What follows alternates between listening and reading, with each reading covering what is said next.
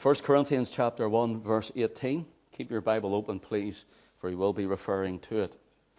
Verse 18. For the preaching of the cross is to them that perish foolishness, but unto us which are saved it is the power of God. For it is written, I will destroy the wisdom of the wise and will bring to nothing the understanding of the prudent. Where is the wise? Where is the scribe? Where is the disputer of this world? Hath not God made foolish the wisdom of this world?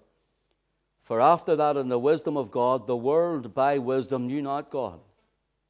It pleased God by the foolishness of preaching to save them that believe. For the Jews require a sign, and the Greeks seek after wisdom. But we preach Christ crucified, unto the Jews a stumbling block, and unto the Greeks foolishness. But unto them which are called, both Jews and Greeks, Christ the power of God and the wisdom of God.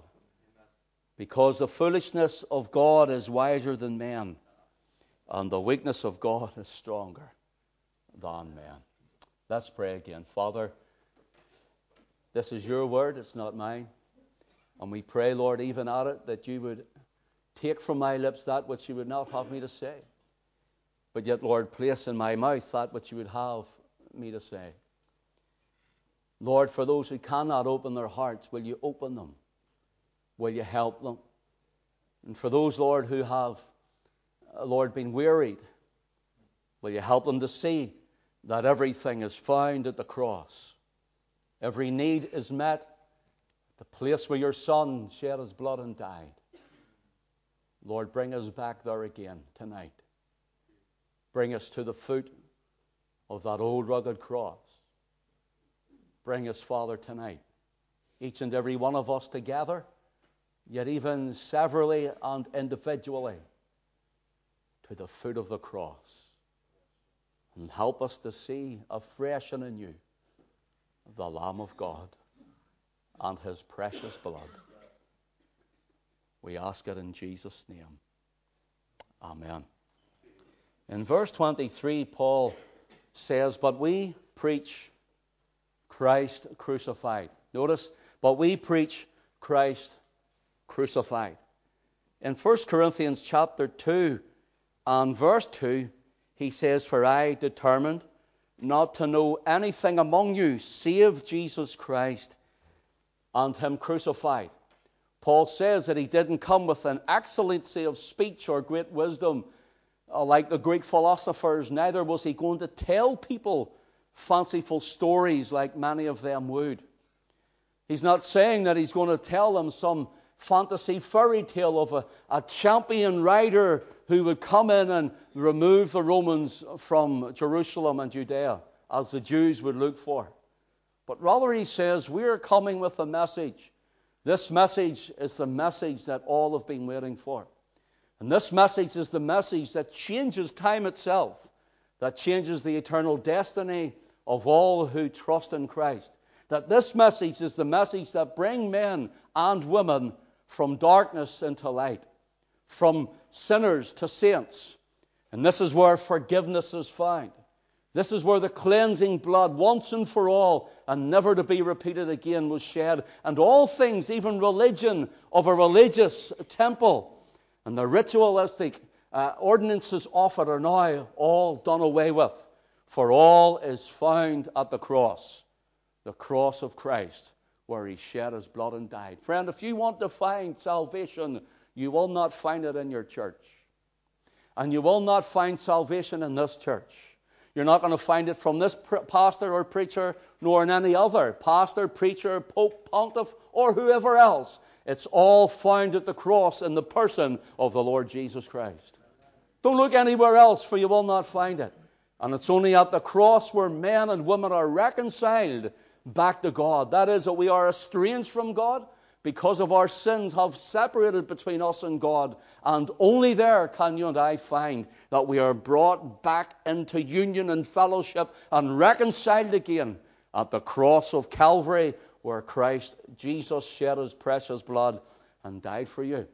Paul comes with this message, but we preach Christ crucified. The Jews, it's a stumbling block to you because you're looking for a champion. Here is the greatest champion, the one who came as a lamb and not the warrior. By the way, he's coming again as a warrior and not a lamb. The second coming, he comes upon, as it were, his white charger in Revelation 19. Coming there with the word uh, inscribed upon him, the word of God. And John tells us, in the beginning was the word. And the word was with God, and the word was God. The same was in the beginning with God. Without him was not anything made that was made. And then he tells us in verse 14 of John chapter 1 And the Word was made flesh and dwelt among us. And we beheld his glory, the glory as of the only begotten of the Father, full of grace and truth. Notice Christ came full of grace. Christ came that you and I might be saved. Christ came and shed his blood and died that you and I would be cleansed and washed and forgiven. Listen, I'm not looking and I don't care what side of the this fence in Northern Ireland you come from.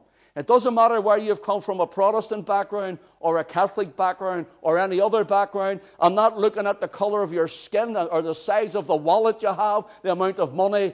All the Lord is looking for is for the blood of the Lamb. He's looking for the blood of Christ. Now, are you under the blood? Are you blood washed? Are you blood bought? Are you trusting in Christ alone? Paul comes. He says, Look, I'm preaching Christ crucified. He says in chapter 2, I don't want to come and give you wisdom and, and tell you a fanciful story about a great knight who is going to come and he's going to wipe out the Roman Empire. I'm telling you how to be saved. I'm telling you to turn from your ways and from your idolatry. And I'm telling you, he says, it's all found at the cross of our Lord Jesus Christ. You see, Paul could debate with the best. Paul could debate with the best. Paul was a learned man. He sat under the feet of Gamaliel. He had revelation then of the Lord Jesus Christ, the risen Savior. And he spent three years in Arabia under that anointing of God, God revealing himself to him again and again and again to him. He had visions and he had dreams that he can't even speak about. He could have come and says, Would I tell you about all of these to make you believe in Jesus? No, he didn't. He said, I want to tell you about the blood of the Lamb. I want to tell you about the Son of God. I want to tell you about his wonderful sacrifice. But we preach Christ crucified, he said. There's none other. There's none else. There's nothing else but Christ and him crucified. Paul could stand his ground, you know. He withstood even Peter to his face. Paul could stand his ground. He was stubborn at times. He was stoic in his ways. There was nothing could turn him. He could have went in with brazen face, with a hardened forehead, and he could have said, Now you listen. But he didn't. He preached Christ crucified. He preached the love of God found at the cross in the Lord Jesus Christ. He preached the blood that was shed for our sins. He preached that there's only cleansing there. There's only remission there.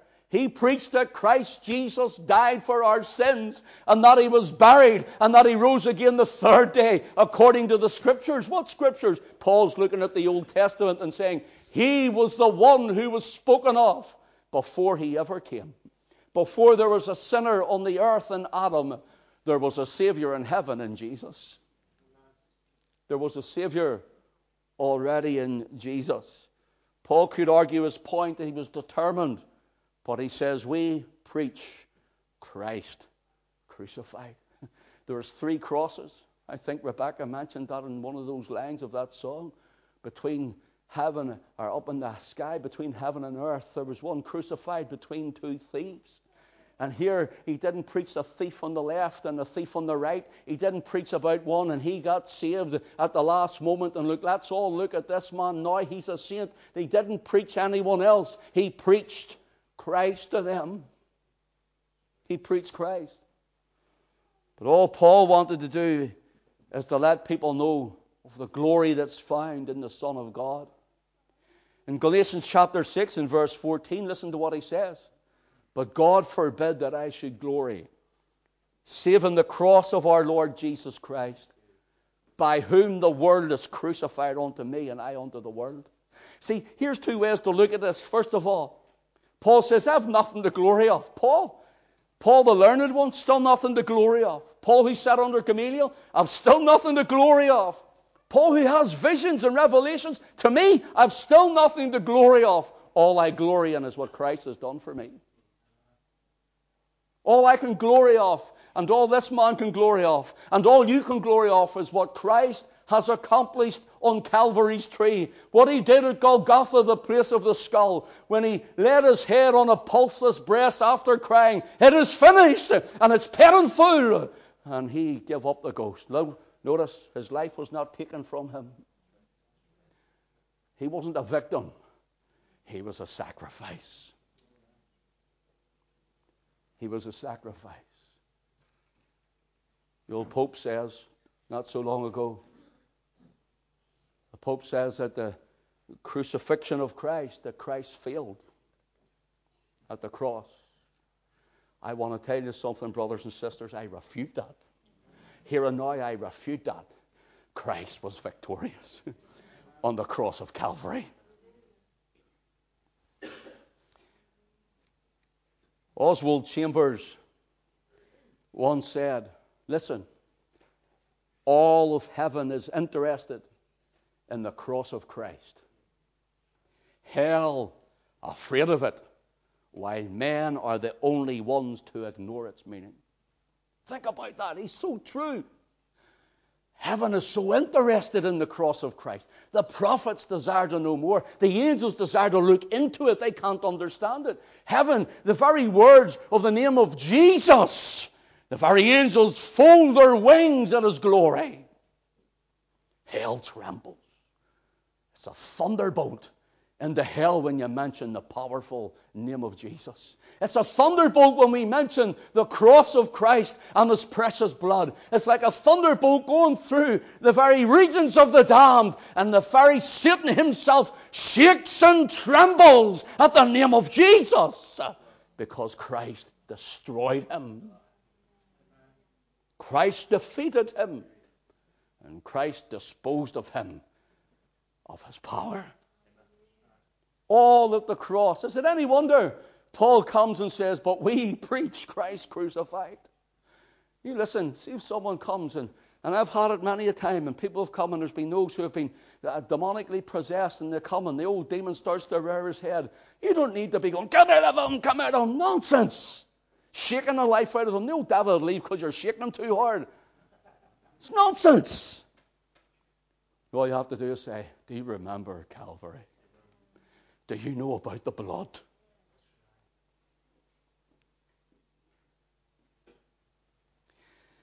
Some things that we could ask Oswald Chambers about. Why preach the cross? Why do we preach Christ crucified? We could ask ourselves it, but we'll ask the Apostle Paul it because he said it. Notice this. Let's take some points and we'll see how we get on tonight. We'll look at maybe five points. See how we get on. They're all short, I think.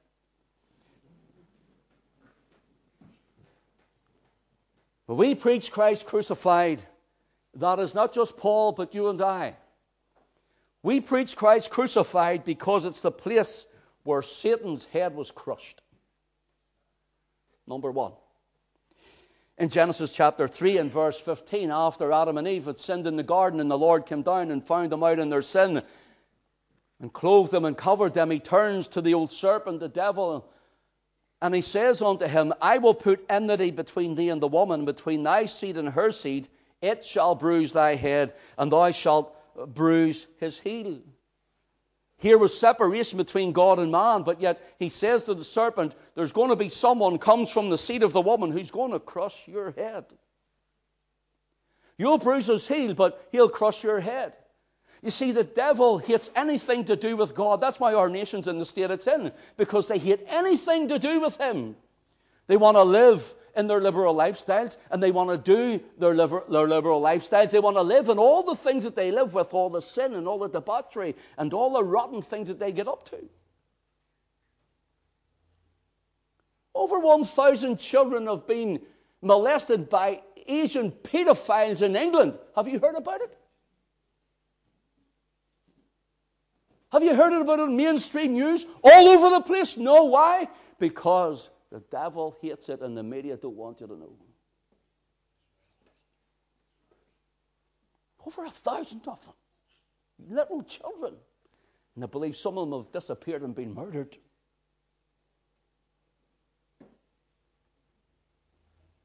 Satan is trying to destroy not only the church, but he never can. Because Jesus says, I will build my church, and the gates of hell shall not prevail against it. Glory. Notice this. The only time Satan could ever strike at God, because God is infinitely greater, is when he became like you and I, and the Word was made flesh. He says, We've got him. so he thinks. And the Jews cried for his death, and the Romans carried it out. But it was really for you and I that he did it. It was for you and I and for our sin that he did it. And here, his heel, his heel was bruised. That is the heel of God. Heaven is my throne. Earth is my footstool. The place, as it were, where the feet of God were. That is God extending himself in the person of his Son, the man of God in flesh. Hanging and dying and bleeding in agony on a tree. It's the only time that Satan could strike at him. And that's because God allowed it so that you and I might be saved. You see, Satan can try his worst, but God always does the best. God always does the best. Here we find that that was the striking of the heel of the serpent. But guess what? When Jesus was hanging on the cross in that great temple in Jerusalem, the curtain was rent from the top to the bottom, torn in two from the top to the bottom. Why? Because that which was done in Eden, now we can have a new and living way consecrated for us. We can go into the presence of God it was a great victory for you and I who are blood washed and born of the Spirit. What a message to preach. We preach Christ crucified. Because there we were reconciled to our Father. Because there we're forgiven of our sins. We preach Christ crucified. See the, the new uh, and living way, the consecrated new and living way. Do you know, do you know what one of the the Greek translation is. It gives the idea of a freshly slain road. It's as though just this moment, this very second, every step that we take, the blood is as fresh as ever. It hasn't went stale like bulls and goats and sheep and other animals. It's as fresh as ever in the very mind of God. And you and I are walking. The priest would have come covered in blood before the Father. David bringing the Ark of the Covenant into Jerusalem. He would have slayed an animal and then another lot of pace and slayed an animal and then slayed an animal the whole way and another and another and another and another the whole way into Jerusalem. And as they went walking, the blood was everywhere. It's all over their feet and was all up their, their robes and all up their garments, and everybody was there, was covered in the blood. You know what would happen? When Jesus shed his blood and that veil was rent from the top to the bottom, every time you and I go into the place of prayer and of praise and into the place of glory, we're covered in the blood. We're covered in the blood of the Lamb. That's why we preach Christ crucified. Covered in the blood. Secondly, we preach Christ crucified because it is the fulfillment of prophetic scriptures. In Acts chapter 10 and verse 43, it says, Unto him, Jesus, give all the prophets witness. On this one has come, Paul says, Listen, our prophets have spoken about him. Hundreds and hundreds of years they have pointed to him. From Genesis chapter 3 and verse 15, the seed of the woman. Here he is now. He's come in perfect form and manner without sin. Here he is, all mightiness and flesh. We preach Christ crucified, he says, for he died for us. The prophetic scripture says he has come to ratify the new covenant. Let's look at Jeremiah 31, please. Jeremiah 31, verses 31 to 33. The Lord says, Behold, the days come, saith the Lord, that I will make a new covenant with the house of Israel and with the house of Judah. Not according to the covenant that I made with their fathers in the day that I took them by the hand to bring them out of the land of Egypt, which my covenant they break, although I was an husband unto them, saith the Lord. But this shall be the covenant that I will make with the house of Israel. After those days, saith the Lord, I will put my law in their inward parts, and write it in their hearts, and will be their God, and they shall be my people. Where's God's law tonight? Where's God's word? But written on our hearts. Where is He but living within us this very evening through the power of the Holy Ghost? He says it's coming. Can you see everyone is waiting in Judah? Everyone is waiting. Do you know some? A lot of the uh, there's certain sects of the Jewish people. They, they used to actually wear big pantaloon trousers. You know why? Just in case uh, the Messiah came. They give birth and room. That's how far they some of them went. And Paul is now among them, and he's saying, "Listen." Forget your pantaloons. Forget it all. Behold, the Lamb of God, the Lord Jesus Christ. Oh, what a one to get excited about. What a one to get excited about. Notice here, if you turn quickly and briefly with me to the book of Hebrews, chapter 12. Notice what the writer says here in verse 18 to 25. For you're not come unto the mount that might be touched with burning, burning with fire, but unto the blackness and darkness and tempest, and the sound of a trumpet and the voice of the words, which the voice that they heard entreated that the words should not be spoken to them any more. For they could not endure that which was commanded. And if so much as a beast touch the mountain, it shall be stoned and thrust through with a dart. And so terrible was the sight that Moses said, I exceedingly fear and quake. Notice, you can go right into Exodus chapter 19 and, and then into 20 where the law and the, or the commandments of God are given. Exodus 19, God says, I'm going to marry Israel. They'll be my bride, my people. Now, notice this. He says, Tell them not to come near the mountain because, you know, they're still separate from me. They're still in their sin. They can't come into my presence. You see, it's only by grace. It's only by grace. And I have something to tell you, friend. If you're not saved, you're coming to the worst in the mountain. You're coming to that which cannot be touched nor entered into. You'll enter into the presence of God if you're not blood washed and born again. You'll enter into his presence, but with exceeding fear and quaking, and you will be cast into hell if you're not saved.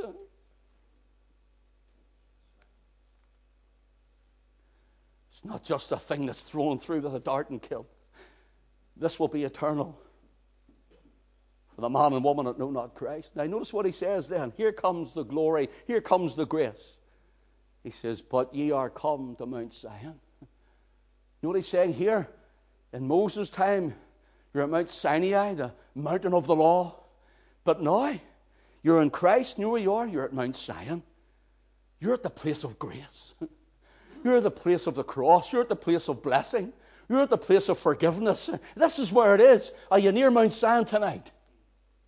Have you ever been, uh, as it were, in the Spirit to Mount Zion? Notice, you come to Mount Zion, unto the city of the living God, the heavenly Jerusalem, to an innumerable company of angels, to the general assembly and church of the firstborn, which are written in heaven, to God, the judge of all the spirits of just men made perfect. Notice, unto Jesus, the mediator of the new covenant, to the blood of sprinkling that speaketh better things than that of Abel.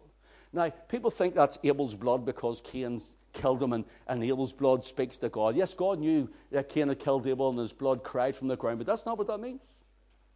It means, it means Abel came with an offering of a lamb.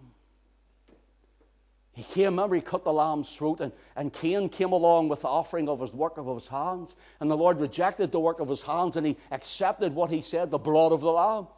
Well, what, what the Bible's telling us here is there's those of us who still think we can come uh, with the offering of a little lamb, a little offering that's not Christ. It's not Christ. He says that blood spoke then, but it won't speak now. Only the blood of my son, he says the mediator of the new covenant.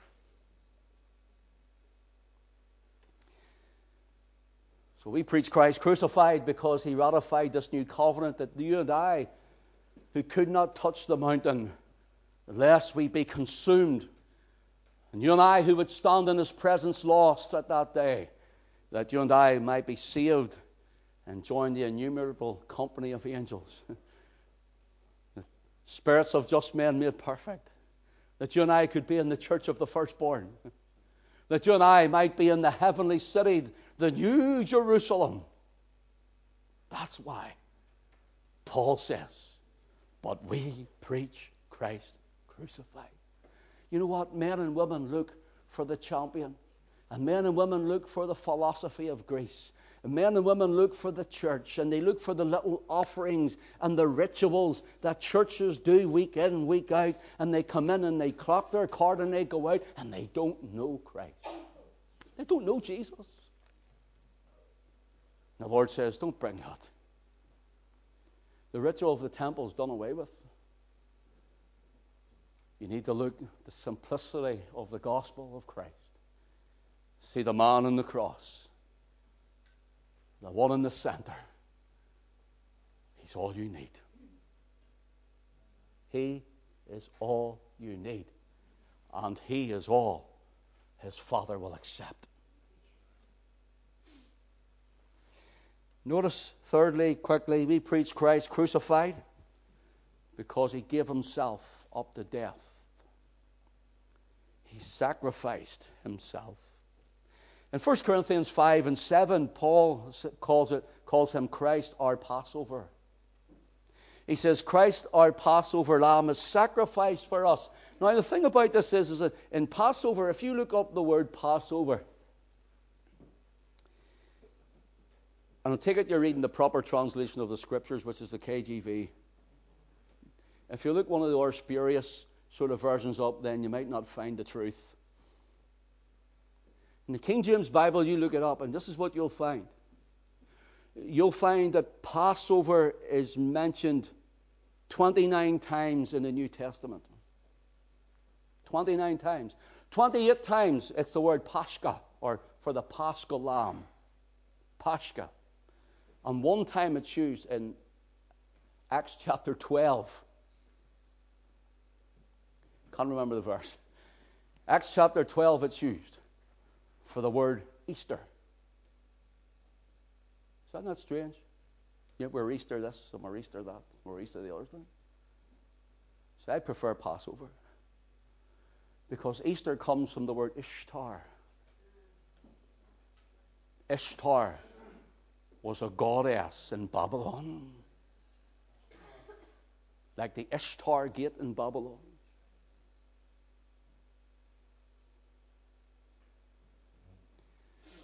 Notice this once in their scriptures, it's just down as Easter. 28 times it's Pascha for Passover. Now, notice. And the 14th day of Nisan was the first month of the new year of Israel. And that meant that they were set free from Egypt. So they had the Passover lamb that reminded them of the blood that was shed and sprinkled and put upon the doorpost in the door lintels that night when the death angel passed through Egypt, the Lord says, I'm passing through. But when I see, what is it? Let the devil hear. When I see, when I see the blood, I will pass over you. God's looking for the blood. God's looking for the blood. There's people that are they're offering God everything but the blood. There's people sitting in churches and they're hearing five ways to have a blessed day and then go home, and there's no blood. There's no blood in the preaching. There's no blood in the gospel. There isn't even a gospel for them. I'm a bloody preacher. And I'll preach the blood. Can't get enough of it. And I know, listen, I know I'm not up to date. I know that I'm not up to speed with people. And I know people go and have their ears tickled all they want. And I know all of that. And I know I'm called that I'm, I'm a bit hard and uh, I'm a bit too strong and I'm all of that sort of stuff. I know that. But I'm still not moving from the blood. We're not doing it. Here we find that Nisan was when the blood was shed. You know when that is, by the way? You're sitting in it. March, April. Coming up to it. When they were set free through the blood. Is there anybody here bound? You see, we preach Christ crucified because you can be set free through the blood of the Lamb. You can be delivered through the blood of the Lamb. You're healed by the blood of the Lamb. You're forgiven by the blood of the Lamb. You're washed by the blood of the Lamb. So we preach Christ crucified. Addictions fall off through the blood of the Lamb. I came wounded and weary myself. I came full of the beggarly elements of the world, ravishing me, dying in my sin full of drink and drugs, a drunkard. And guess what? I was healed and I was washed and I was forgiven through the blood of the Lamb. And so were you. So we preach Christ crucified. Christ crucified. John the Baptist cries in John 1:29, "Behold the Lamb of God that taketh away the sin of the world, or bears away our sin in his own body." This is him. This is the one the prophet spoke of. To him give all the prophets witness. To Jesus. Who else would we preach? Who else can we preach? But Christ and Christ alone. Notice Genesis 22 and verse 8, we have the story of Abraham taking Isaac up the mountain to slay him. Isaac, take now thy son, thine only son Isaac, whom thou lovest. Your only son, whom you love, a picture of Christ and his Father. Take him up the mountain and offer him up for a burnt sacrifice to me. It wasn't just cut his throat and let his blood roll, flow out. It was cut his throat, let his blood flow out. He says, then set fire to the altar and burn him to a crisp.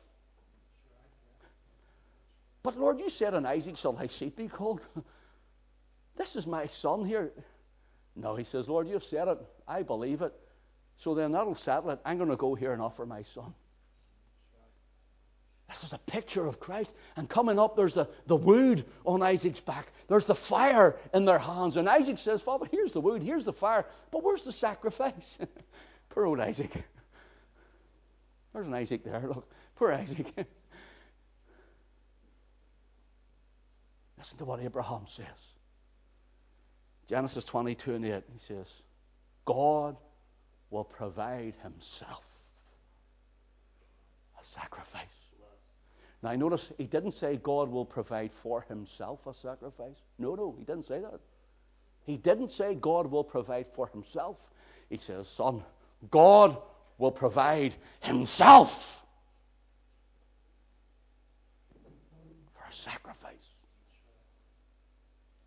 Oh, God provided Himself, the Lord Jesus Christ.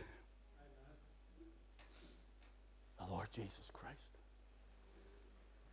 It was a new year for Israel under the blood, and it can be a new beginning for whosoever comes under the blood.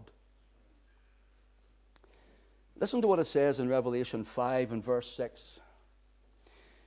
And I beheld, and lo, in the midst of the throne of the four beasts and of the elders, midst of the elders stood a lamb as it had been slain, having seven horns and seven eyes, which are the seven spirits of God sent forth into all the earth. Notice, this lamb has seven horns. That's some, something to think about. Really, this means his omnipotence. He is the Almighty. The man, the Lamb, is the Almighty. He has seven eyes, which means he is omniscient, he is all knowing. And he has seven spirits. That means that he is omnipresent. He is the Almighty, all knowing, omnipresent Spirit of God, wrapped and veiled in flesh. So we preach Christ crucified because he says he looked to see a lamb that had been slain, stood. A lamb was alive, but it had the wounds. Do you know in heaven uh, there's a lamb standing as though it had been slain? It's the resurrected Christ with the wounds in his hands and his feet and his riven side. Do you know what he's doing? He's now in the office of a great high priest interceding for you and interceding for me until his second coming. There for me, the Savior stands. He shows his wounds and spreads his hands. Oh, God is love, I know I feel. Jesus lives and loves me still. So we preach Christ crucified because he is the center of glory. he is the center of glory. Do you know we hear of golden streets? We hear of pearly gates and rivers of clear crystal waters. And we hear of beasts. And we hear of elders. And we hear of different angels and their different ranks and authorities, cherubims and seraphims, and all the glories of the wonders of heaven. You know something, isn't it beautiful? But listen, see, every time I hear it, it's lovely. But all I'm looking for is Jesus. In the center of it all is the Son of God. Everything revolves around him. And on the cross of Calvary, the Father looks upon his Son. At the river, he says, This is my beloved. This one here, he's my beloved son. It's the, he is my agapetus weos, my fully grown beloved one, in whom I'm well pleased. And they took him and nailed him to the tree. So we preach Christ crucified. Because when he went to the grave, the father says, Son, see what you've done. I'm so well pleased. The resurrection of Jesus from the dead was the father's amen to his it is finished on the cross. It is finished, Father. And he, he, he gives up the ghost and dies. He goes to the grave, and the Father goes, Amen, Son. On the third day, he rises from the dead. Oh, what a Christ. What a God. What a Savior. Yes, He's the center of glory. Listen to uh, in Revelation 15 and verse 3, the redeemed of the Lord, it says, they sing the song of Moses, the servant of God, and the song of the Lamb, saying, Great and marvelous are thy works, Lord God Almighty. Just and true are thy ways, thy King of saints. Notice, this isn't two songs, the song of Moses and the song of the Lamb. It's one song. You see, the scripture, the canon of scripture, Old and New Testament, we're not New Testament believers, we're not Old Testament believers. In here, we're Old Testament believers. We believe in all the 66 books of the canonized word. The Song of Moses, here's the law. Song of the Lamb, here's the grace of God. Here is what we read in Hebrews 12. Here is Mount Sinai, and then here is Mount Zion. Calvary! Notice the one song is God's law shows his holiness. But God's law then shows our wretchedness. How wretched you are without Christ. God's grace shows his love. And that is the song of Christ, shows his love and it shows his forgiveness. But the law, it says Moses was the servant. Here he administers, the servant administers, and yet in grace the Son comes to save. The law demands, the law demands justice. You have broke the law, demands justice. Christ comes and he provides forgiveness.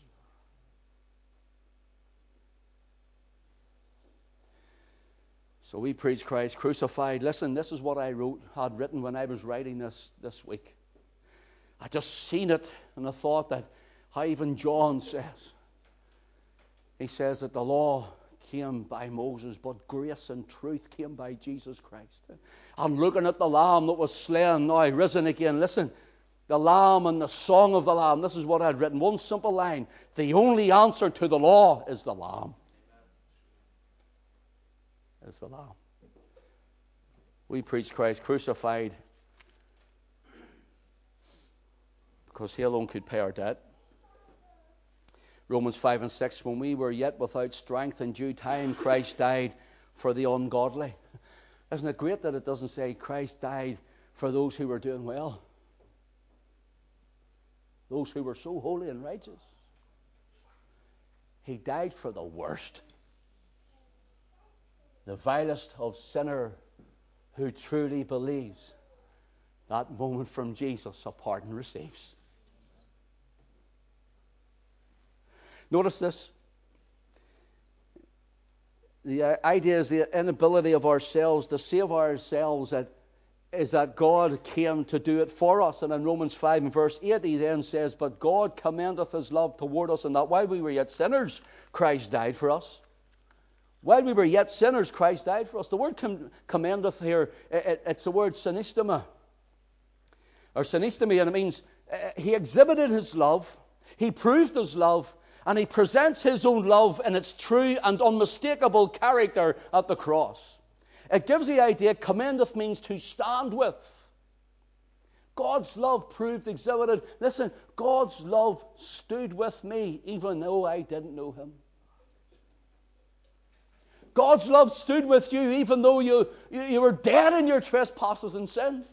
God's love stood with us even through our failures and our faults. God's love stands. You know why? Because there's power in the blood of the Lamb. That's why we preach Christ crucified. It's all in Him and it's none of us. It's nothing to do with us. I'm going to bust a blood vessel here. I'm going to have to behave myself. I can't help it. You know, and I think where He saved me from, where He brought me from. You think where He saved you from? The pit of despair He's lifted many out of. Oh, how can I not praise Him tonight, brothers and sisters? How can we not give Him the glory? Uh, for an example, Romans 16 and 1, Paul writes, I commend unto you Phoebe, our sister, which is a servant of the church, which is at Cenchrea. The idea here is Paul says, I vouch for her. I stand with her. I may not be right beside her now as you see, but I may as well be because I'm vouching for her. And that's the same God commendeth his love toward us. but while we were yet sinners, he says, I'm vouching for him that my son has shed his blood 2,000 years ago. Before there was a sinner in Adam, my son knew he was, going to die for him. He's going to die for her. He stood with me. He stood with you. Friend, don't reject what He's done for you. Folks, I better hurry up here because time's gone.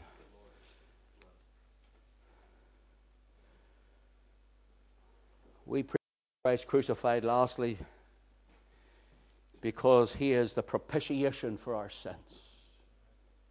That's a big word, doesn't it? But it's a wonderful meaning. It means he is our mercy seat, our substitute sacrifice. He is our expiation of our sins. He, he's the one who makes amends and puts things to right. it gives the idea, let me just put it very briefly for you like this propitiation. And, and I think I've maybe said this either in here or in a mission I've taken once before that, excuse me, that, uh, that it's like standing at a dam and if you can imagine the dam, you're at the bottom of the dam, and there's the Great Wall, and all the billions and trillions of gallons of water is behind that dam. Imagine that dam being, uh, uh, say, a thousand feet high. Let's make it ridiculous. It be a thousand feet high, and it be a thousand feet to the left, and a, th- a thousand feet to the right, and let it be uh, so far you can't see the end of it, nor could you run it, nor travel it. And suddenly, right at the very foot of that dam, you see a great big crack coming down the dam, and the dam is starting to bend for the pressure of the waters coming. See, that's like the wrath of God. You know what's holding back the wrath of God? Grace and mercy, the love of Christ. And you're there and you're saying, I'm going to run for this dam is starting to leak, it's going to burst. And, and you know, if you start running that way for a thousand mile or that way, you're never going to make it. There's no way that you can escape it. And suddenly the dam breaks and all the water comes pouring out trillions and billions of gallons of this water. And suddenly, as you're about to be overcome with the wrath of this water, a great big chasm opens up in the ground and swallows every gallon and every litre and every pint and every drop. And right at your foot, it all disappears. There's not one drop on your shoe.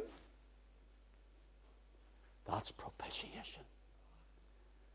The blood of Christ, the wrath of God is about to be poured out but you're trusting in Him, and He and His blood is like that chasm. He took it on the cross.